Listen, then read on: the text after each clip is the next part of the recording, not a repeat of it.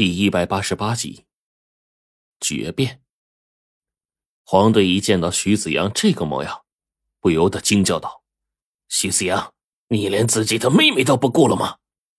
我跟白程程一看那些围上来的哲那罗成群结队、密密麻麻，也心道不好。竟不成想，徐子阳这么的无情，连自己的亲妹妹都不顾了。这个时候，徐子阳大喝道：“别管！”给我上！一个哲那罗长刀当即砍了下去，白程程就要拉上徐芊芊躲。可这个时候，我竟然发现，无论白程程怎么动，徐芊芊竟然站在那里，跟个柱子一样，根本不移动半分。刺啦一声，那条哲那罗的长刀在徐芊芊纤细的右胳膊上划了一道口子。你，徐子阳突然间疯了。那个哲那罗看到这一幕，早已吓傻在原地了。徐子阳气得嘴唇发抖，一脸的不可思议。他不由得叫道：“为什么，芊芊，你怎么能救这些活人呢？还宁愿自己受伤救他们？”哥哥，放他们走吧。徐芊芊这个时候开口了。我跟黄队看着此时正盯着我们的徐子阳。那家伙的模样就像一头发了疯的野兽。徐子阳冷哼一声，就这么盯着徐芊芊。良久，他突然大喝道：“这畜生敢伤害小姐，你们还愣着干什么？还不快把他给我乱刀分尸了！”徐子阳的暴喝，身边的哲那罗不敢不从，举着长刀就冲了过去，将刚才划伤徐芊芊的哲那罗瞬间砍成了一堆肉酱。这个时候，徐芊芊轻轻的声音对白程程说：“姐，快协助我走。”白程程一听这话，脚下一动，做事把手中的刀架在徐芊芊的身上。我们一行人赶紧往外撤。家主还追吗？不远处的徐老五问徐子阳一句话。旁边的徐子阳盯着徐芊芊的眼睛，怒道：“妹妹。”我这个做家主的哥哥给你的还不够多吗？你为什么要帮那几个外人？你要什么我给你找什么，哪怕你前一秒说出来，哥哥立马吩咐过去，倾尽全部之力为你把事情办妥。可是，徐子阳的脸上还是带着一丝失落，说：“你为什么做下这样的事啊？还放走这些咱们的敌人？”徐芊芊看着徐子阳，他们兄妹之间的感情，我们虽然不懂，但是仅看徐子阳对妹妹的疼爱，即便他是一个十恶不赦的罪魁，但是也是一个十足的好哥哥。哥，你做的很好，芊芊也很感激你。徐芊芊流着泪看着徐子阳，可是我的一切都被你管着，你对我的好，只是你认为的对我的好，却并不是我想要的。哥，你不必为了我的喜好去强取豪夺。这个世界上没有什么贱民，你对我的无微不至，我能感受到。但是我觉得自己好像整天被关在一个囚笼里，除了你，除了几个女大王之外，我根本不知道城堡外的徐家将是什么模样。徐芊芊边流着泪边说话，一推白程程，示意我们架着他赶紧走。我跟黄队还有白程程都十分理解这个女孩，她是处在一堆邪恶的人群当中的那一抹纯净的云彩。与徐子阳他们不同，在他们的世界里只有邪恶、怨力和生死争夺，而徐芊芊却有一颗纯净的心，她只想看看外面的世界，不这么被人管着，仅此而已。令我们没有想到的是。徐子阳并没有派那些哲那罗来追，只是叫了一贯跟我们很熟悉的徐老五，微微的跟在后头。我叹了口气说：“哎，你哥其实对你很好，他怕你随后找不到回家的路，还派徐老五啊跟在你身后，等着接你回去。”对呀，你哥的脾气就跟对你的爱一样，越在乎你，就把你攥得越紧。你应该理解他，虽然，嗯，他这么控制你确实不对。黄队也在一旁说道：“此刻我们几个跟徐芊芊并肩而行，早就不用拿刀来威胁他了。我们直过去良久，白程程拉着徐芊芊的手，才说：“芊芊，谢谢你啊！虽然我知道你现在想把我们抓起来呢，也是分分钟的事，但是你不会。”我跟黄队觉得不可思议。这时候听到白程程说：“那些哲那罗砍过来的时候。”原本我是可以把他拽到一边躲过这一刀的，可是我用尽力气，却发现我怎么也抱不动他。黄队这才叹了一口气。许芊芊摇了摇头说：“我跟哥哥们从小就从爷爷那里学了很多东西，今天我是故意受伤，向哥哥表明态度的，不然哪怕他抢走我，也不会放过你们。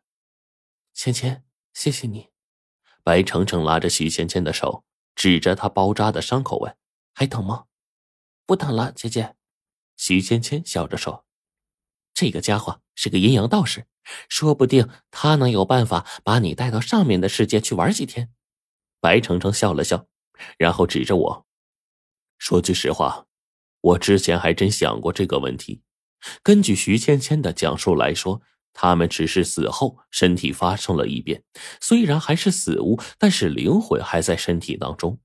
或许我可以找个地方将他的身体保存，然后带着他的魂灵也未尝不可呀。这个就跟以前养鬼似的，把他带在身边，跟我们一起出去。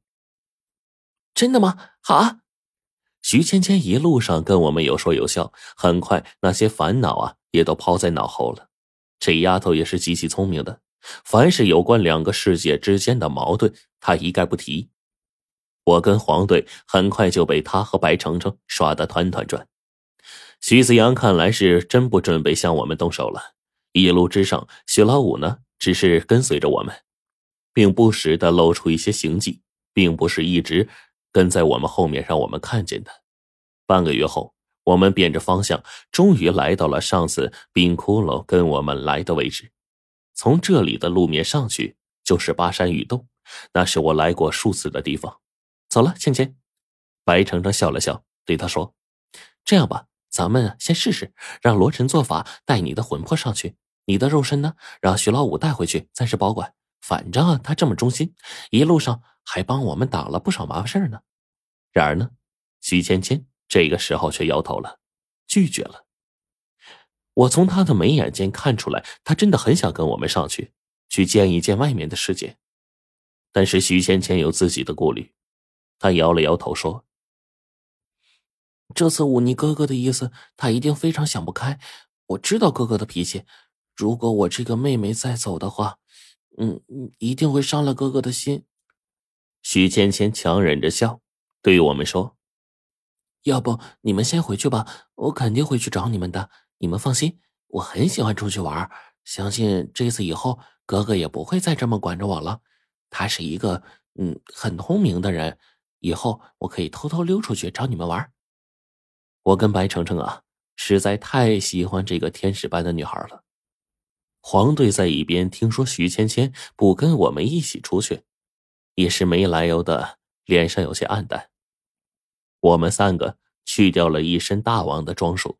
那边徐老五看了看，我能感觉到这家伙如果不是因为徐芊芊，肯定会冲上来干掉我们。但他终究没有这么做，一直等到我们跟徐芊芊告别。就在临行前，徐芊芊呢把自己最喜欢的一个玉佩挂饰送给了白程程，并帮他戴在身上以示纪念。白程程也把自己最喜欢的一串手链给徐芊芊戴上，我们做了最后的告别。然后就往那条暗中所在的密道里走去了。这个密道以后就暴露了，毕竟已经让徐老五看见了。我对黄队说着：“你放心，徐子阳天大的胆子也不敢从这个密道过去。”黄队说着话，我跟白程程叹了口气说：“哎呀，芊芊真是个好女孩，心地善良，长得也漂亮，是吗？”白程程这个时候呢，转过身来瞪了我一眼。女人知醋不分场合不分人，连自己好姐妹的醋都吃啊！黄队塞了一句话，然后赶紧往前跑，剩下白程程在后面追。我摇了摇头，再次踏进这黑漆漆、看不见五指的山洞。这次的感觉跟上一次差不多，只不过黄队这一次呀，往里面走，一面走着，边数着两边墙壁上那些玉石封起来的人尸。他这么一边数，一边往前走。我跟白程程虽然看不见，但是仅仅听到黄队嘴里的数字，也还是吓了一跳：一千一百六十五，一千一百六十六，一千一百六十七。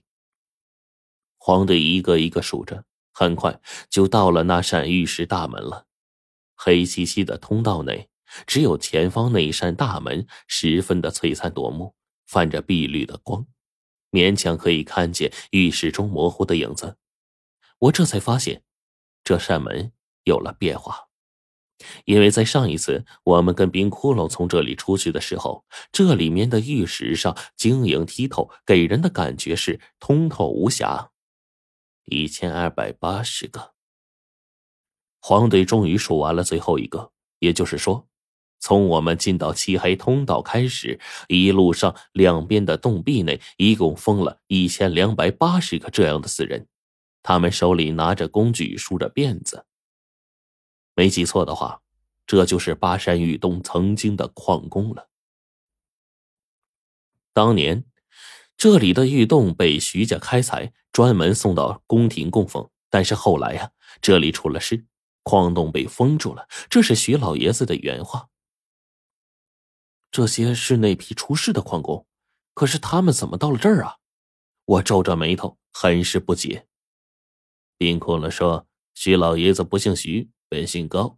这些死了的矿工啊，都不是徐家人，全都姓高。”黄队这个时候突然冒出了一句，可我听到他的话，琢磨了半天，总是觉得不对。冰窟窿也没说过这样的话呀？难道他是死后托梦告诉你的？黄队摇了摇头说：“你记得冰窟窿临终前？”我交代他的一些事吗？然后对你说了什么？他说：“除了我，无论是谁，哪怕是你，也不能告诉你。”我很自然的就说：“对了，他叫我跟程程老爸进去，也说过话。我不知道他跟你还有程程爸爸说的什么，反正他叮嘱我，告诉我的这些东西，同样，就算你问，也不能告诉你。”黄队淡淡的说：“好个冰窟窿啊，这是卖的哪门子关子呀？”黄队一指这个玉门，就包括这里面的棺材。走，咱们进去。